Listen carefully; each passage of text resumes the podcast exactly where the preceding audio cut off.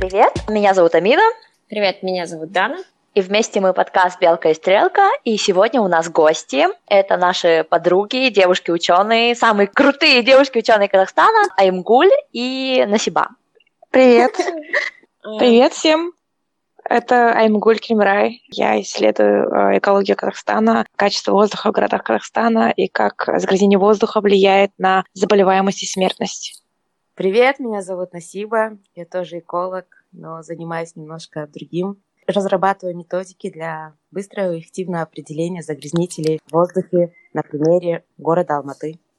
И нужно, наверное, напоминать, что вы работаете вместе в одной лаборатории сейчас в Казахском национальном университете имени Аль-Фараби в Алмате. Да, все верно. Вот. Давайте начнем сегодняшнюю тему. Она, obviously, будет посвящена экологии, экологии Казахстана, вашим исследованиям. Давайте поговорим про последнюю статью Аймгуля, которую мы рассказывали в предыдущем эпизоде. Аймгуль, что ты в ней делала? Какие города самые опасные для жизни? Почему так? Вот расскажи нам немного. Да, потому что я тут уже пытаюсь переехать, как читав. Я уже собрала вещи. Нашла ребенку место в школе. Да, в своем исследовании я попыталась оценить качество воздуха в городах Казахстана и создать вроде бы как рейтинг городов Казахстана по уровню загрязненности по различным типам загрязняющих веществ. Для этого мы взяли данные Казгидромета, официальный орган, который отвечает за мониторинг загрязняющих веществ в городах Казахстана. И используя эти данные, мы сравнили их предельными значениями Всемирной организации здравоохранения, а также используя функции концентрации воздействия на здоровье, мы пытались оценить, как данный уровень загрязнения влияет на заболеваемость и смертность. А мы изучили 21 город Казахстана и выявили, что из этих городов из 21 города. 17, а, 17 городов а, были загрязнены, и причем рейтинг городов по различным загрязняющим веществам может быть разный, поскольку а, характеристика загрязнения может отличаться из города в город из-за того, что там разные источники и разные виды топлива используются, соответственно, химический состав и степень риска на здоровье может быть разным в городах Казахстана. И какой из этих характеристик самый вредный, например? Вот у тебя, я в статье читала, у тебя, получается, самый загрязненный, говорит, Астана, Алматы, Усть-Каменогорск и Актубе. Но у них там разные уровни загрязненности, и вот разные атмосферные частицы, получается, озон и все такое. Но что из них более, например, вредный для здоровья человека? Нельзя сказать, что более вредно, потому что все зависит от уровня концентрации. То есть при минимальной концентрации наибольший риск для здоровья будет иметь твердые частицы определенного размера, PM2,5, PM10, тогда как, например, для двуокиси азота при той угу. же концентрации надо в два раза больше, чтобы иметь степень риска. То есть okay. он, тоже, он тоже вреден, но просто как бы его должно быть больше концентрации mm. в атмосфере. Угу. Подожди, но, наверное, вот эти PM 2,5, PM 10 и окиси азота, они же, наверное, по-разному влияют на здоровье, да? Ну, то есть одни легкие выключают, другие мозг. Как, как это вообще определяется? Да, на самом деле там очень все сложно. И, ну, то есть, насколько я знаю, в эпидемиологических исследованиях используют в основном PM2,5 или озон как бы маркер, как триггер влияния на здоровье потому что там очень сложно, во-первых. Во-вторых, я сама не эпидемиолог, не эксперт по общественному здравоохранению. То есть в этой статье мы только поверхностно сделали анализ, какой уровень загрязнения, и используя функции концентрации воздействия, мы оценили примерно риски на здоровье. Ну, наверное, этот вопрос лучше адресовать именно людям, которые занимаются общественным здравоохранением как ты вывернула. Я хотела реально узнать, какой город вреднее. Того, что я сказала, например, то, что Астана и вот Алматы, у них самая высокая концентрация вот этих атмосферных частиц, PM10, PM2,5, это города, где нам не стоит жить, и мы живем в этих городах.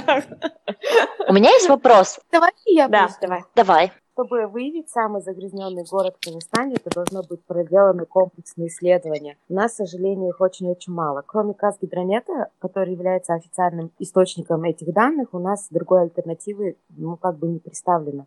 Ну, ряд э, городов, как Алматы и в Астане, еще, кажется, Тимиртау, там три точки по ПМ поставили активисты замеры. Больше нету. То есть по замерам по неорганическим газам, как SOX, NOx и COX, угу. они представлены только гидрометом. Поэтому на самом деле реальную картину, как творится во всех городах Казахстана, мы, наверное, до конца не узнаем, пока у нас не будет больше данных. И какой из загрязнителей самый страшный, про это нужно надо исходить от их ПДК, то есть это предельно допустимые концентрации. ПДК, например, у взвешенных частиц по PM10 и PM2,5 есть нормы, которые установлены в Казахстане, и есть нормы, которые установлены в мире. И угадайте, где они намного выше? Конечно, в Казахстане. То есть концентрации э, намного выше у нас, и это норма. Вот. Взвешенные частицы, они страшны тем, что они служат такой подложкой, как сорбентом для тяжелых металлов, для анионов, катионов и для всяких вирусов. Они имеют очень маленький размер, вот PM2,5, они мельче размером, чем ваши волосы. И они легко проникают в ваши легкие, проникают в кровь, соответственно, служат такими некими транспортерами всего того, что они отсорбировали в воздухе. Wow. Есть другая группа загрязнителей, которые я изучаю, uh-huh. это органические загрязнители. Они намного-намного опаснее, потому что их ПДК в разы, в десятки раз ниже, чем у неорганических загрязнителей и у взвешенных частиц. У бензола в мире установленная ПДК в Европе это 35 микрограмм метр кубическом, это среднегодовая концентрация. То есть э, в среднем за год она не должна превышать 5 микрограмм метр кубического. В Америке газовая, то есть один раз замер сделали, это 30 микрограмм метр кубическом. Насколько это меньше, чем один Грамм. да. килограмм или... Да. Вот. У нас же в Казахстане ПДК 100 микрограмм метр кубическом. То есть э, вот эти разницы в стандартах, и э, у нас, кстати, органику вообще никто не контролирует, даже казгидромет. Вау. Поэтому вот так взять и сказать на скидку самый грязный город, там, Алматы или Астана, или там Кокхитай, э, Тихи, без комплексного исследования никто вам этого не скажет. То, что я была в Каменогорске и просто видела весь этот ужас, который происходит, просто труба над городом, точно так же происходит и в Жесказгане.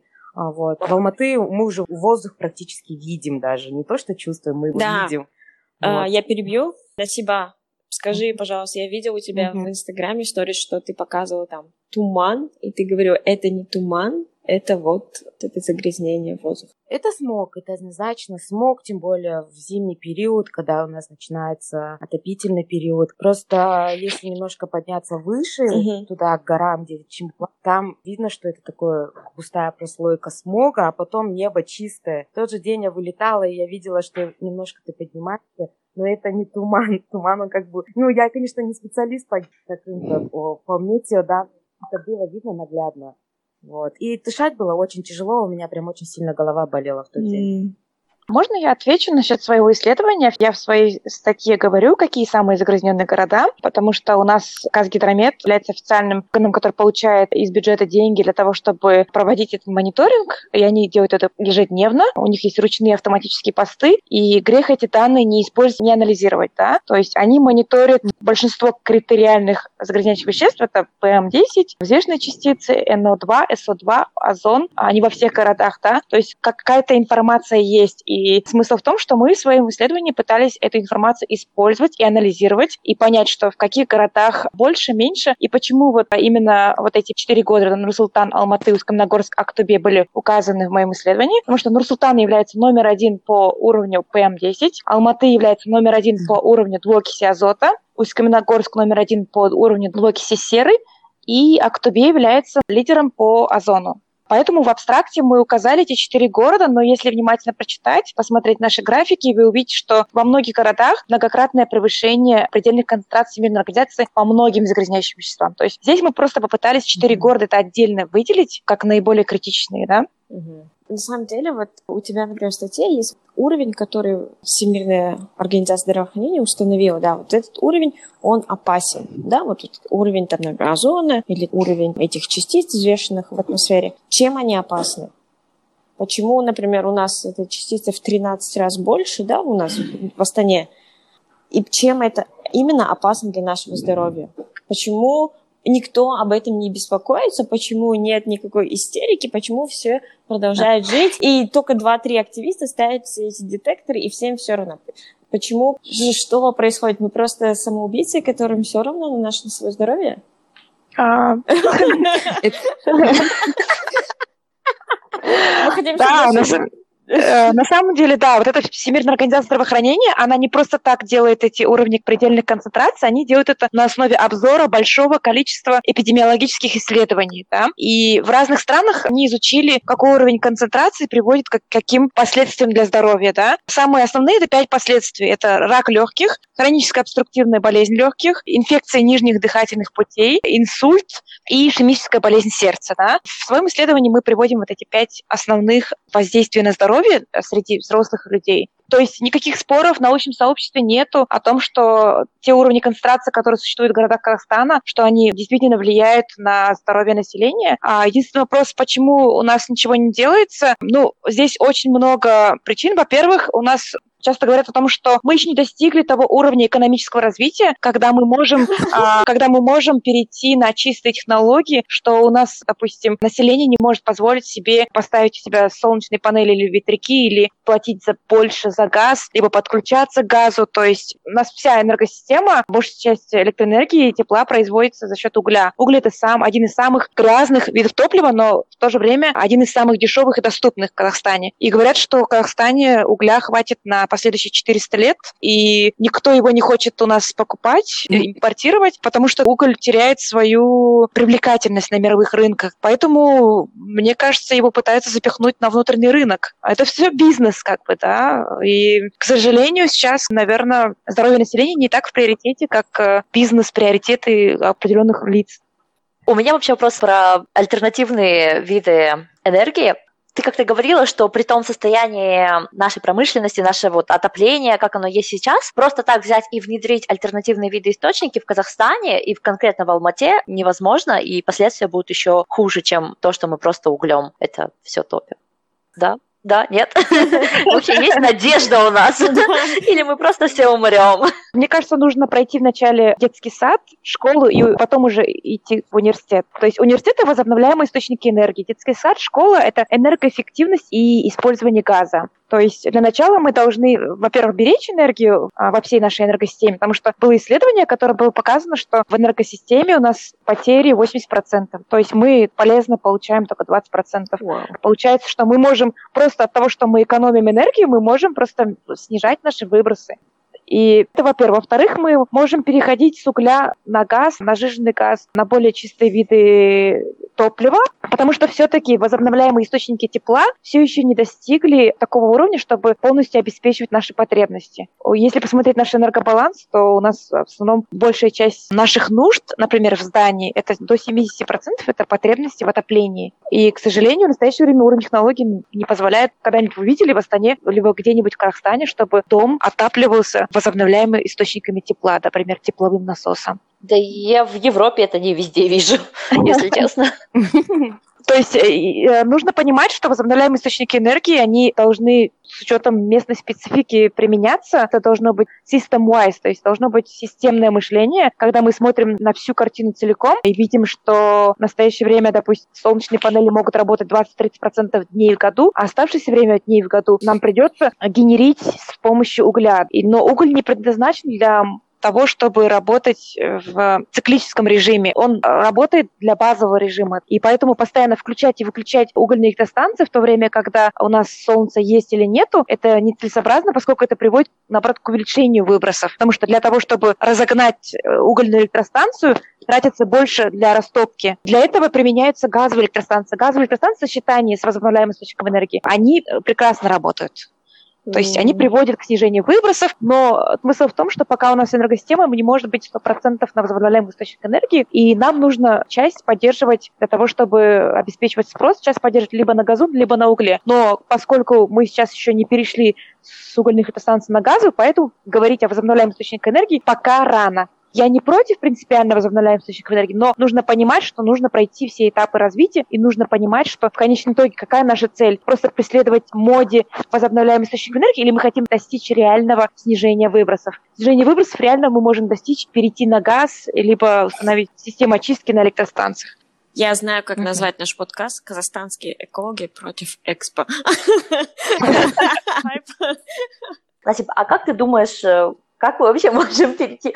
Твоя исследовательская работа, она позволяет мониторить Правильно? Да? То есть это методы мониторинга того, Да. что сейчас есть. Вот такой вопрос. Чем твой метод конкретно принципиально лучше? Зачем ты этим занимаешься? Вот так вот. А, я поняла, это феймват за три минуты. Да. рассказать. Вот, кстати, да, действительно. Давай, FameLab, поехали. Одна минута, давай за минуту. А, в общем, давай за минуту, ладно. В общем, проблема есть, экология. Вот. Почему никто не занимается? Мы будем говорить сейчас только про органические загрязнители, которыми я занимаюсь. Потому что чем они отличаются, их мониторинг от мониторинга неорганических, я могу чуть позже рассказать. Сложности там и так далее. Вот. И методики и методы, которые применяются для мониторинга, они очень комплексные. То есть надо пробу взять, привести лабораторию, вывести ее в нужную форму, потом проанализировать, определить и так далее. Они достаточно, ну, помимо того, что они сложные, еще дорогостоящие. У нас, в принципе, в Казахстане очень много есть приборов, таких как газовый хроматограф с масс-спектрометрическим детектированием, ну и любым детектированием, которое является универсальным для определения органических загрязнителей. Вот. Почему газоанализаторы не работают для органических загрязнителей? Потому что, ну, это такие портативные, который вышел, проанализировал и получил данные и ушел. Они не являются достаточно чувствительными. А как я говорила до этого, органические загрязнители, у них концентрации, которые являются вредным для организма, они очень Мгм. низкие. Задачей моего research а, это моего исследования, разработать такие методики, которые бы были бы дешевые и простые, и которые можно применять в развивающихся странах, таких как Казахстан. Одну из методик мы разработали. Я бы, не, э, как мне недавно сказали, не такая же она дешевая, раз все равно используют газовый хроматограф. Но, по крайней мере, отобрать и привести ее в лабораторию.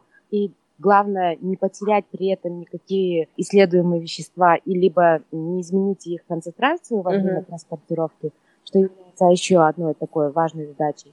Мы то есть эту методику всю проверили, и вот с 2015 года мы ее применяем для такого небольшого мониторинга в Алмате раз в году, где мы можем хотя бы примерно оценить, что у нас происходит с воздухом насчет органических загрязнителей, которые, увы, увы, никто не мониторит. И что там? Концентрация бензола. Бензол – это канцероген первой группы. То есть канцероген – это те вещества, которые вызывают онкологические заболевания, то есть рак чего-либо. Во всем мире его мониторят, у нас его не мониторят. То есть концентрации, которые мы определили, они были на уровне Нью-Дели. Э, В Нью-Дели около 100 микрограмм кубическом, у нас 87 микрограмм кубическом. И город Чанжа, это в Китае, потому что в тот момент, когда мы начали делать мониторинг, Пекин уже начал снижать все концентрации соединений, и Чанжа по проделанному литомзору, вот один из китайских городов был на уровне.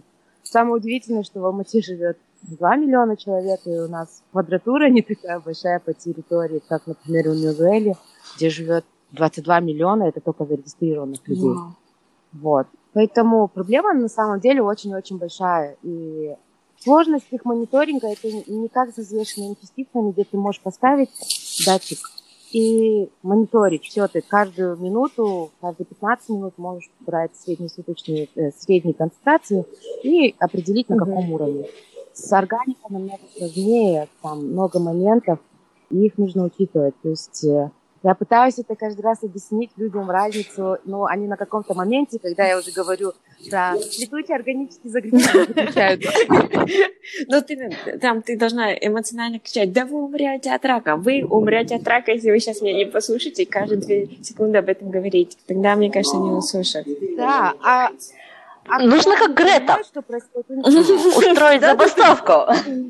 How dare you? Привить меня всем подряд. Ну, реально. Но Мы мы тогда, нас будет называть неадекватными экологинями. Но на самом деле Уже, уже называют. мы в Ну, согласитесь, вас уже называют, так что что терять? Как бы. Да, друзья моей подруги называют меня Грета. Я такая, «Чё?» Они говорят, ну ты же там все время за экологию топишь. Я говорю, ну да. Просто а, люди, вот, кстати, которые понимают, что происходит, они на меня смотрят такими глазами, типа, спаси нас. Я говорю, я не могу вас спасти, я вас могу только проинформировать. Да, это задача всех, то есть это должен быть тоже заинтересован со стороны общественности, со стороны журналистов, ученых, политиков, то есть э, пару человек-экологов, которые будут это делать, этого недостаточно, мы должны объединяться вокруг общей цели. Да. Ну, Это вообще это задача То есть вот эта правительства работа- защищать нас. То есть они просто лишают здоровья наших детей. Это конституционное право на Да. чистый воздух, И как бы это базовая лишают. потребность, базовая потребность человека. Жесть. Просто над э, тем, чтобы мониторить воздух и получать вот эти данные, работают большие-большие организации, и причем не одна государственная организация. В том же Нью-Дели, просто я там проходила uh-huh. стажировку, я знавала все подробности, потому что ситуация с пьяхами у них тоже очень страшная. Ну, там, понятно, там транспорт, тук-туки, которые используют дизель не очень хорошего качества. И там помимо трех государственных организаций, то есть это таких три казгидрометы, которые должны быть независимы друг от друга, Помимо этого еще пять научно-исследовательских институтов и одна вообще частная компания мониторит только взвешенные частицы, то есть вот эти пыли, PM-ки 2,5 и PM10. И в институт, в который я приходила, там работает просто огромный департамент, чтобы установить вот, вот эти концентрации хотя бы ежедневные. Это там пару экологов, это, это даже не пару лабораторий, это целая организация должна быть, которые будут стоять на каком-то на постоянном контроле всего этого. И до людей нужно донести то, что данные, это говорят, они будут показывать, что нужно делать дальше. То есть все, что сейчас в Алмате сделали по замене автобусов э, с бензина, дизеля на газ, то, что они там выделенки сделали, развязки построили. Ну, я визуально вижу, что стало лучше, что пробок меньше. Но данных нет, что было до, что было после. То есть они никогда не докажут, что они сделали что-то хорошее. Mm. Поэтому вот такая ситуация. Ну, да. это хороший был пример да, то есть как бы ни один Аким не скажешь, вот я лучше там экологию, да. а где цифры, где, где цифры? Ты не проследил, нет, да? Цифр, нет, ну, да? да, нету цифр, нету, нету Байбек, I'm sorry. Да, ну Байбек, Байбек, он говорит, что у нас как бы автомобили основной источник. Другие утверждают, что это ТЭЦ основной источник. И вот эти споры никогда не кончатся, пока не будет достоверного мониторинга. Да. А что вам нужно? Мне всегда просто к вам придет какой-нибудь Акашка. У нас есть Министерство экологии. Что они делают? Чем они занимаются? А. Это как у нас есть целое министерство. Почему две девочки, о, не девочки, две классные экологини занимаются вопросом экологии всей страны, когда у нас есть целое министерство, которое должно этим заниматься, нет? Да? Ну, на самом деле, как бы, это, я думаю, что они делают какую-то работу, да, то есть э, я не могу сказать, что они не, не, не работают, может быть, мы не замечаем той работы, которую mm. они проделывают, да, ежедневно на самом деле. Но тут еще, как бы, глубина проблемы состоит в том, что у нас еще нету квалифицированных кадров, то есть, э, начиная с mm-hmm. того, что университеты не выпускают, возможно, достаточно качественных экологов, которые могли бы потом работать в министерствах, которые могли бы работать на предприятиях. И это приводит к тому, что вот кадровый дефицит в экологии, потому что, к примеру, ни министр экологии, ни эколог, председатель комитета экологии и их замы не экологи, и большинство людей, которые принимают решения, не экологи, да. И это, возможно, тоже проблема, то, что нету, как, когда я читаю экологические отчеты, я вижу, что они берут и словно там они могут просуммировать выбросы твердых частиц с выбросами двуокиси азота, с двуокиси серы. Это абсолютно неверно, потому что у них предельно допустимая концентрация разная. Нельзя суммировать разные загрязняющие вещества с разной степенью риска. Нигде в мире так не делается. Но наши продолжают э, ежегодно печатать отчеты и в своих программах развития говорить о выбросах загрязняющих веществ, но не говорить конкретно, какие именно выбросы. Я всегда поражаюсь, что в выступлениях, что в официальных документах нужно всегда прописывать, что выбросы от твердых частиц у нас могли уменьшиться или увеличится, а выбросит двуокиси азота, наоборот, допустим, да, у них тенденции mm-hmm. могут быть разные, это нужно отличать. И даже такие элементарные вещи, как бы, да, мы... Допускаем ошибки, да. А, допускаем ошибки, это грубейшая ошибка. Просто. И когда определяют источники загрязнения, тоже взяли и просуммировали все загрязняющие вещества. Там, где, например, основную массу будет включать в себя оксид углерода, который является наименее степени риска для здоровья, но в массе он будет большую часть составлять. Поэтому говорят, что там, например, транспорт – это основной источник, потому что основную, если просуммировать все выбросы,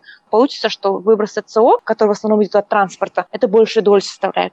Mm. То есть это как бы какая-то манипуляция данными. Я тут посмотрела ради интереса, да, пока вы рассказывали, вообще, что у нас за Министерство экологии, да? Сколько там народу? Прикиньте, там четыре вице-министра, Wow. И я насчитала 13 департаментов, и несколько комитетов. То есть тут такая разветвленная сеть. Я не знаю, там даже если по одному человеку сидит, это просто толпа народа. Но там же сидит наверняка по 50 человек. Да. Это А кошмар. Мгм. давайте еще разъясним, что помимо проблем с воздухом у нас есть другие комплексные проблемы, как с водоемами, с Ну, водой, свинец. с почвами. Да, потом помимо этого они озабочены ну, каким-то мусором, который у нас сейчас очень достаточно накапливается, а мы все не сортируем его.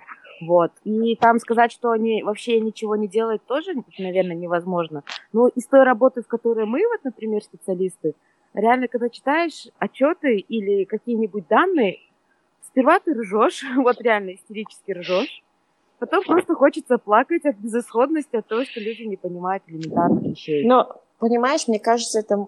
Я знаю, что это неправильно, ученые так не делают, но я думаю, что вашу ситуацию можно эксплуатировать на все остальные области. Примерно, скорее всего, то же самое происходит и, и с мусором, и с загрязнением воды, потому что ну, там тоже никто ничего не исследует. Никто... Да, на самом деле экологические проблемы больше накапливаются, чем решаются. Но, например, если говорить о выбросах от транспорта, то мне кажется, что в Алмате нужно отдать должное. Даже мы в статье говорим о том, что выбросы двуокиси азота имеют снижающийся тренд. И это доказывают и спутниковые данные. Хотя твердые частицы э, увеличиваются. То есть связано ли это с тем, что у нас там улучшается общественный транспорт или нет, сложно сказать, но какие-то там положительные тенденции тоже есть. Нельзя говорить, что вот все очень плохо. И, например, если читать научные исследования в этой теме, то, например, в Китае они проводят исследования до того, как внедрить политику, и после того, как, то есть post-evaluation, Мгм. когда они Мгм. провели какую-то политику, ин- интервенцию, да, и они потом измерили э- эффективность этой интервенции. В плане, сколько они денег потратили и сколько они бенефитов получили. Супер, это, наверное, классные данные. У Ну, меня... видимо, у них пока Это еще- нормальные люди так делают. Но, видимо, их методы пока еще не очень помогают, потому что если наш воздух в Алмате можно увидеть, то их уже можно и потрогать. Да. Ну, там, думаю, просто концентрация людей намного больше. Это уже... Да, кстати, надо отметить, что откуда все эти загрязнители берут. Здесь все процессы сжигания вносят все загрязнители. Основной процент всего того, что идет в воздух, это процессы сжигания. Пусть это будут выхлопные газы, пусть это будет частный сектор, где любят сжечь всякий мусор и резинку, потому что она больше тепло дает. Либо ТЭЦ, который отапливается углем, ну, как и частный сектор, в принципе. А, М. пусть это даже, я не знаю, какие-нибудь... Это даже сигареты, потому что в сигаретах тоже есть органика. М. То есть любой процесс сжигания вносит все загрязнители в воздух точно. То есть э, хотят бороться с тем, чтобы загрязнители уменьшились, то есть нужно пресекать источники. Мгм. А, ну вот, кстати, насчет источников. Ну, мы вот говорим то, что вот у нас есть Министерство экологии, но какие-то вещи, которые мы, к сожалению, не можем сейчас контролировать, мы не можем сейчас пойти и сказать, ну, Министерство экологии, делайте что-то там, да? А что вот Мгм. каждый человек в нашей стране может отдельно взять и сделать для того, чтобы что-то улучшить локально ну, просто что-то сделать. Меньше покупать ландкрузеров, не сжигать уголь, что мы можем сделать, там, сортировать мусор. Ну, что, что конкретно я, вот, например, я в Астане живу, сделать так, чтобы у меня был, ну, я не знаю, меньше какой-то вред Ну, приносить, не увеличивать загрязнение. во-первых- Или я не могу? Нет, ты можешь. Каждый человек может сделать свой вклад. То есть эти рекомендации, они не новые. То есть велосипеды новые изобретать не нужно. То есть по всей Европе вы там были, вы знаете. Мало кто использует вообще автотранспорт каждый день. Есть э, переходить на какие-то альтернативные Это ты не в той Европе была. В Швеции, да, не используют. Но вот, например, в Германии я вообще не представляю, как можно жить без э, машины. Вот я живу без машины, и моя жизнь прям очень тяжела. Да, мы наблюдаем по твоим историям. Нет, э, я, я еще не записала, насколько, на самом деле, я же вчера переехала в новый город. Городок 50 тысяч человек. Ближайший супермаркет там в 15-20 минутах ходьбы. Это окей. Но проблема в том, что нужно будет отдельно ходить, и, естественно, я пешком не смогу, да, там притащить 4 килограмма того, 10 килограмм всего. И я представила, что каждый день мне теперь придется ходить, чтобы купить там две картошки, одно яблоко и еще, еще что-то. И на это будет уходить по час-полтора в день каждый день. Хотя с машины я бы это просто съездила там и опа, А и как, вернулась. как а, велосипед? А, с великом это, конечно, будет чуть быстрее. С велосипедом у меня просто пока нету, и- я его куплю в ближайшее время, но с велосипедом все равно нужно будет ездить хотя бы три раза в неделю. Я же все равно на велике не притащу столько же, сколько там мне на неделю Доставка надо, на да. Доставка надо в Европе? Ой, Еще я... меньше, я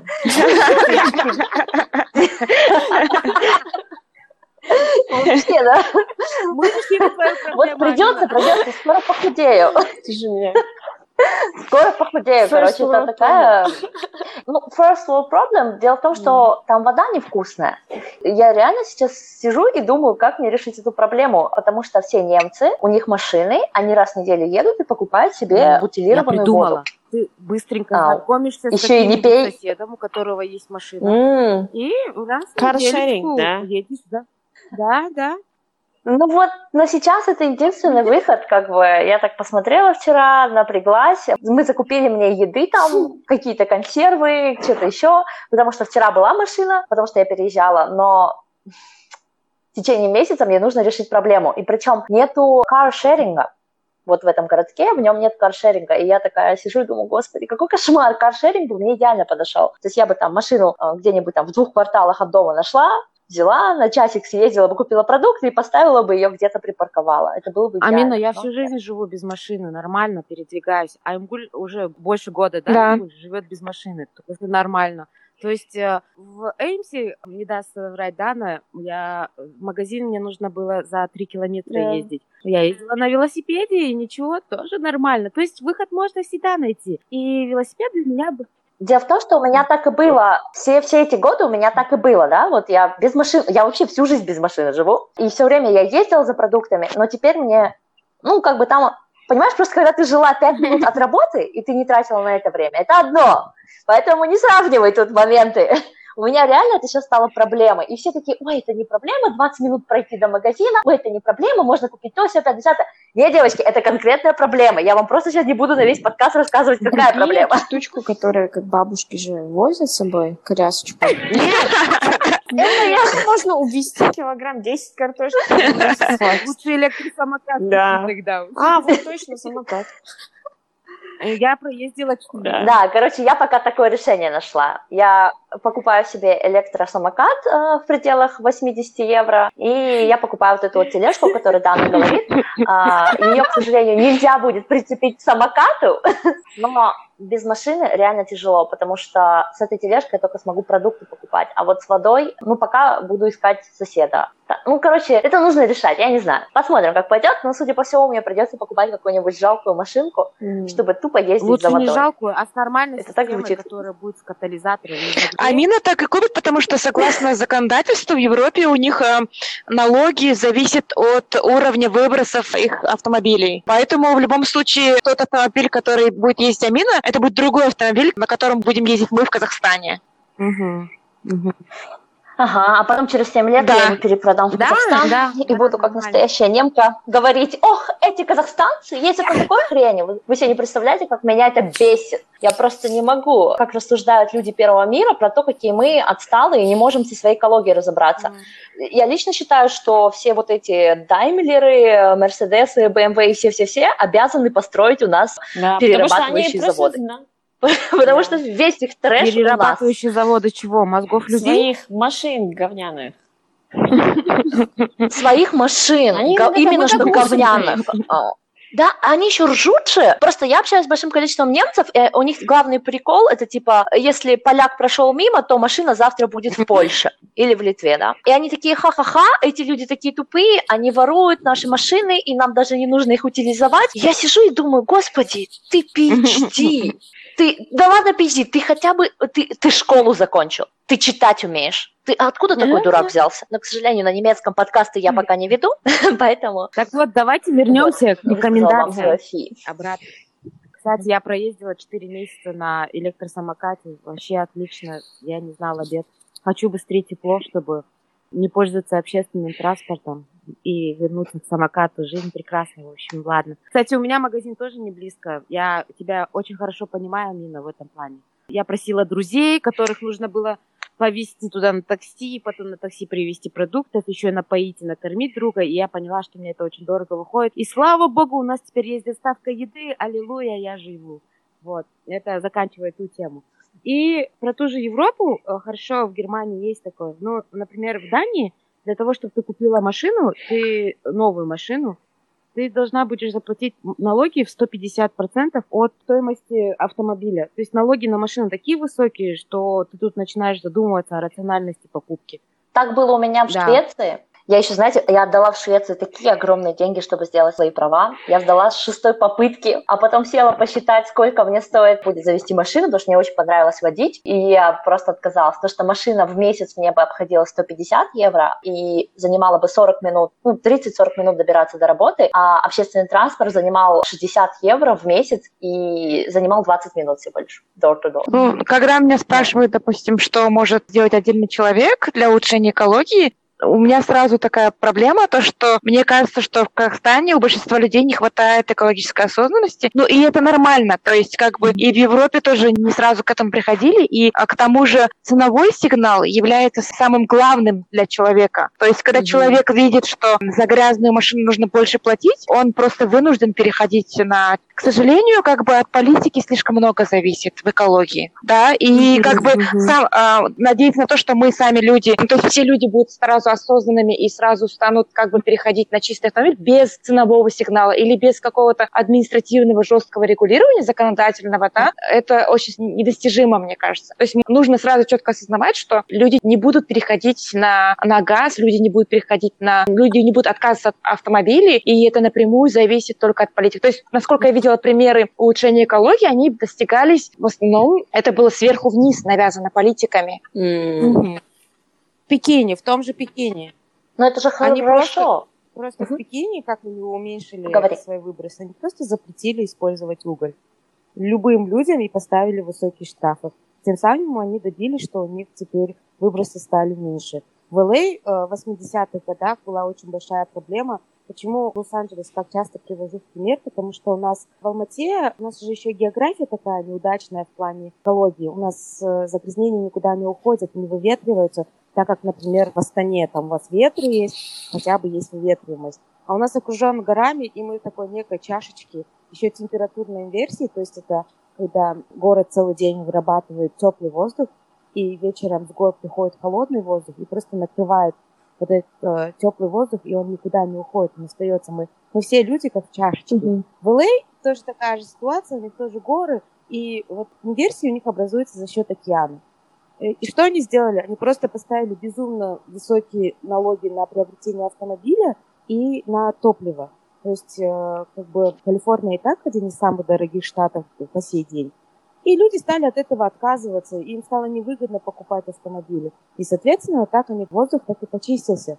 По-другому никак. То есть, там сказать, если я откажусь сегодня от машины, воздух станет чище, нет, такого не будет. То есть должны быть какие-то меры, можно, конечно, там для, как сказать, для self-confidence или спокойствия не делать каких-то моментов, пользоваться общественным транспортом, сесть на велосипед, не знаю, не сжигать листья, не использовать э, как, мусор, не сжигать там в баньке у бабушки, как, к примеру. Это да, но когда другие люди перевешивают, твой вклад одного человека, это будет очень маленький мизер. И тут, конечно, нужны какие-то запреты и ограничения, а, со стороны правительства. Но на самом деле действующий экологический кодекс, он, если бы он работал бы, у нас был бы чистый воздух. Значит, если бы он работал? То есть у нас там есть лазейки. А, окей. Да, да, да. То есть в экологическом кодексе еще проблема в том, что люди не имеют влияния на промышленные предприятия, на угольные электростанции, на то, какие выбросы оттуда. Здесь напрямую зависит от того, как у нас соблюдается экологическое законодательство. Ну, согласно экологическому законодательству, промышленные предприятия, если они загрязняют атмосферу города, они должны платить штрафы.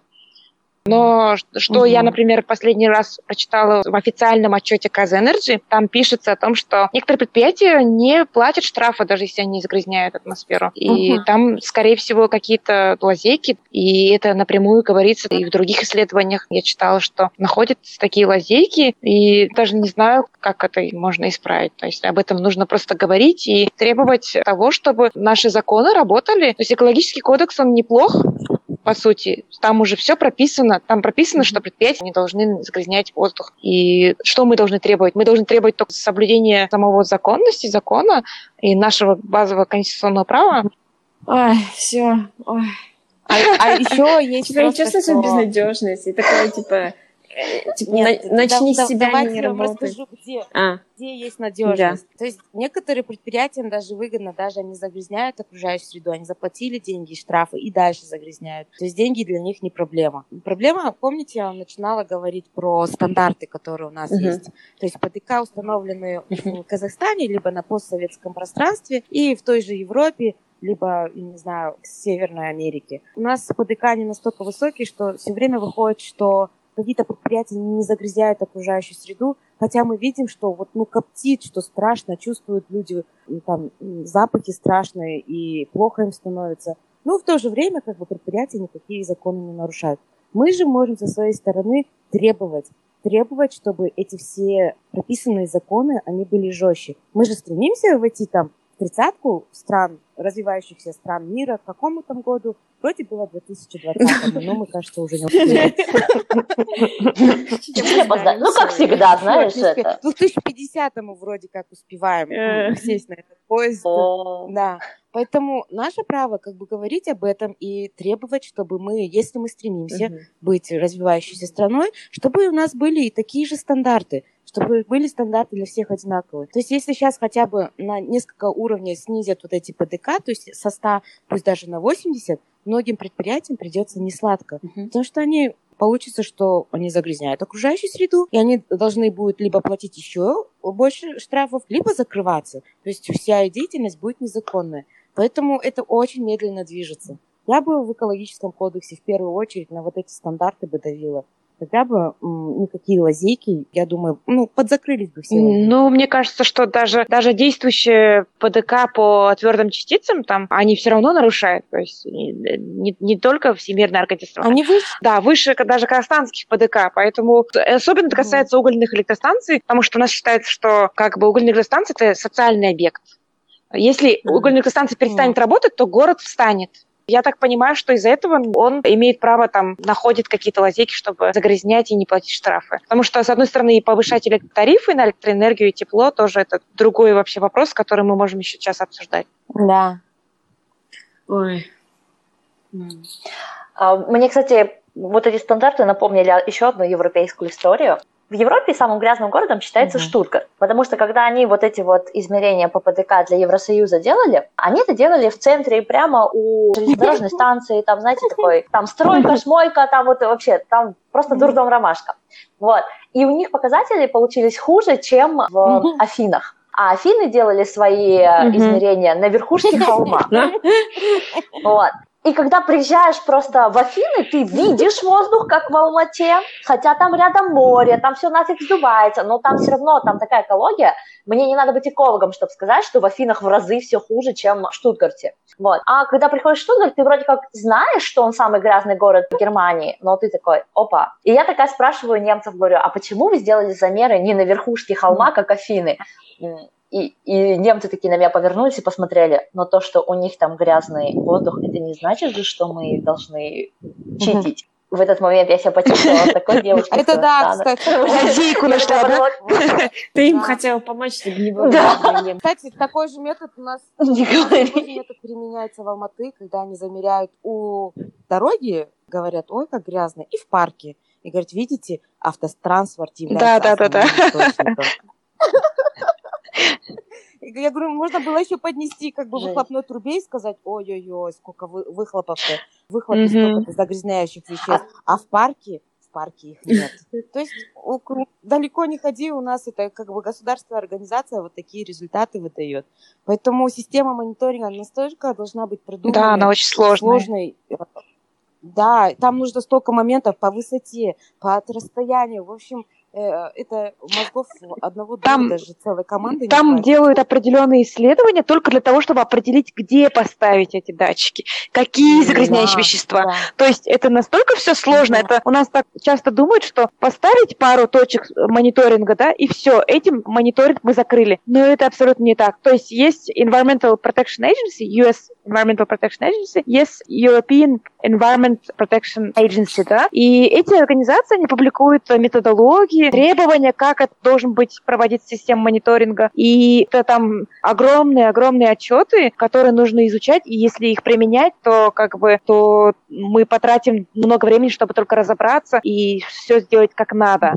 Ну, то есть мы, хорошо, мы, это долгосрочно да. мы же выиграем так. Да, да, то есть мы должны мониторинг и принятие решений в экологии очень как бы комплексная проблема, и это должны быть целые институты, которые работают. Например, летом я была в Пекине, э, в Китайской академии наук, и там один из институтов называется Институт атмосферной физики. Э, там работают 400 профессоров, mm-hmm. и там более 400 500 PG-студентов, которые занимаются только исследованиями атмосферной физики. И это только один из институтов экологии Китая. То есть почти в каждом университете там у них есть департамент экологии, который тоже проводит исследования. То есть мы тут говорим о том, что мы в Казахстане все экологи, исследователи, мы друг друга в лицо знаем, да, а там-то сотни-сотни человек, которые каждый из них может посвятить всю жизнь только одному типу загрязняющих веществ. Да, а у меня, например, спрашивают и начинают пять, чтобы я ответила по, по всем вопросам. да. да, чтобы я была экспертом по всем загрязняющим веществам, по метеорологии, по эпидемиологии, по здоровью, да.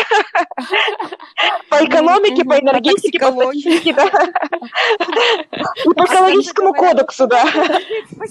И по политике. Ты ничего не понимаешь в политике, Айнгюль. В конце-то концов, ты же понимаешь, чьи ты интересы там задеваешь своим углем. Ну да, к сожалению, это так. То есть экология касается э, и экономики, и, и политики, и социологии, и наших поведенческих вопросов. Экологическая наука — это такая, ну, я вижу, что сейчас это multidisciplinary research, то есть мы недавно делали, кстати, исследование по экологическому behavior, поведению mm-hmm. людей. Тоже был интересный вывод, но, может быть, сейчас у нас времени нету, чтобы его обсудить.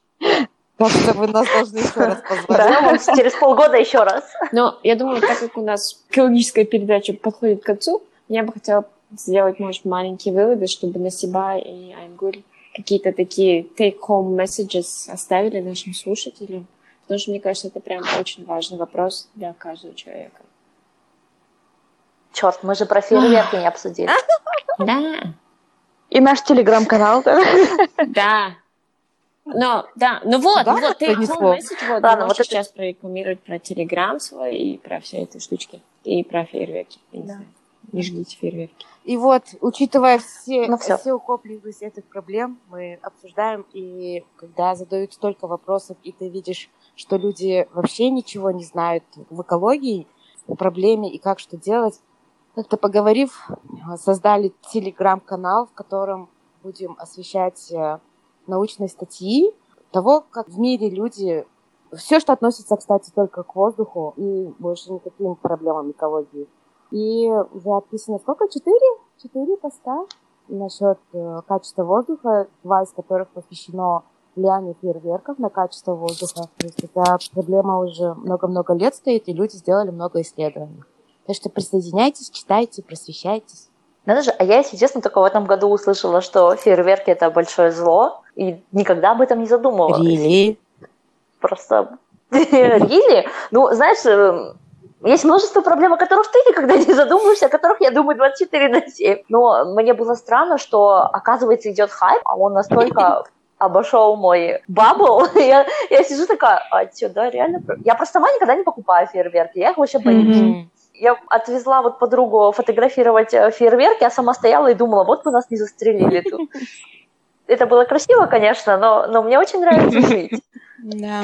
У нас плохая, вот. к сожалению, работа. Мы должны, наверное, у людей э, Новый год ассоциируется с фейерверками. Кому-то какой-то приносит радость, а, а мы тут начинаем говорить о том, что это очень... Как-то разбиваем весь романтизм этого праздника. Ну, мы можем сказать, ты умрешь от рака легких под фейерверки. С радостью. Ну, подожди. Просто, просто... Ну, по идее, вся... Просто нужно осознавать, что этот фейерверк на 5 минут, а последствия от него, они могут быть, ну, очень тяжелыми. То есть во время этого фейерверка, когда вы запускаете, вы сами дышите им. То есть вы получаете бешеную дозу за короткий срок и идете счастливый такой дальше. И, возможно, у вас где-то в каком-то вашем органе ваша жизнь сократилась, я не знаю, на час, на 20 минут, на 5 лет и так далее. Mm. Это зависимо, в зависимости от организма человека. И стоило ли 5 минут радости фейерверка того, что вы где-то, может, ну, не дожили. Может, как-то так описать людям? И, и на этой счастливой новости я хочу закончить наш подкаст, пока у меня челюсть еще на месте, а мои азиатские глаза еще в орбитах. Вы видели мое лицо. На самом деле, супер получился выпуск. О май гад. Итак, сегодня мы поговорили очень-очень-очень много про экологию Казахстана, разных городов в Казахстане. Спасибо вам, девчонки, Аймгуль, Насиба. Мы надеемся, что вы еще раз к нам придете и расскажете нам, как еще мы себя убиваем. Может быть, где-то в Казахстане маленькая девочка по имени, я не знаю, ну пусть будет Айнур или Айгерим, решит, что она Грета и спасет нас всех. О, да, Было бы так пожалуйста, шикарно. Грета, спасибо. Да. Вот. С вами был подкаст «Белка и стрелка». Подписывайтесь на наших девчонок Все ссылочки будут в Инстаграме. в описании, так что и Да. на телеграм-канал, Да. и на статьи, и на все. и на нас тоже. И на нас тоже. Не забывайте подписываться на нас. Да, мы в прошлый раз забыли. Амико 2011 и хэштег «Белка стрелка подкаст». Пока-пока. До новых встреч. Пока-пока. Пока. You tried so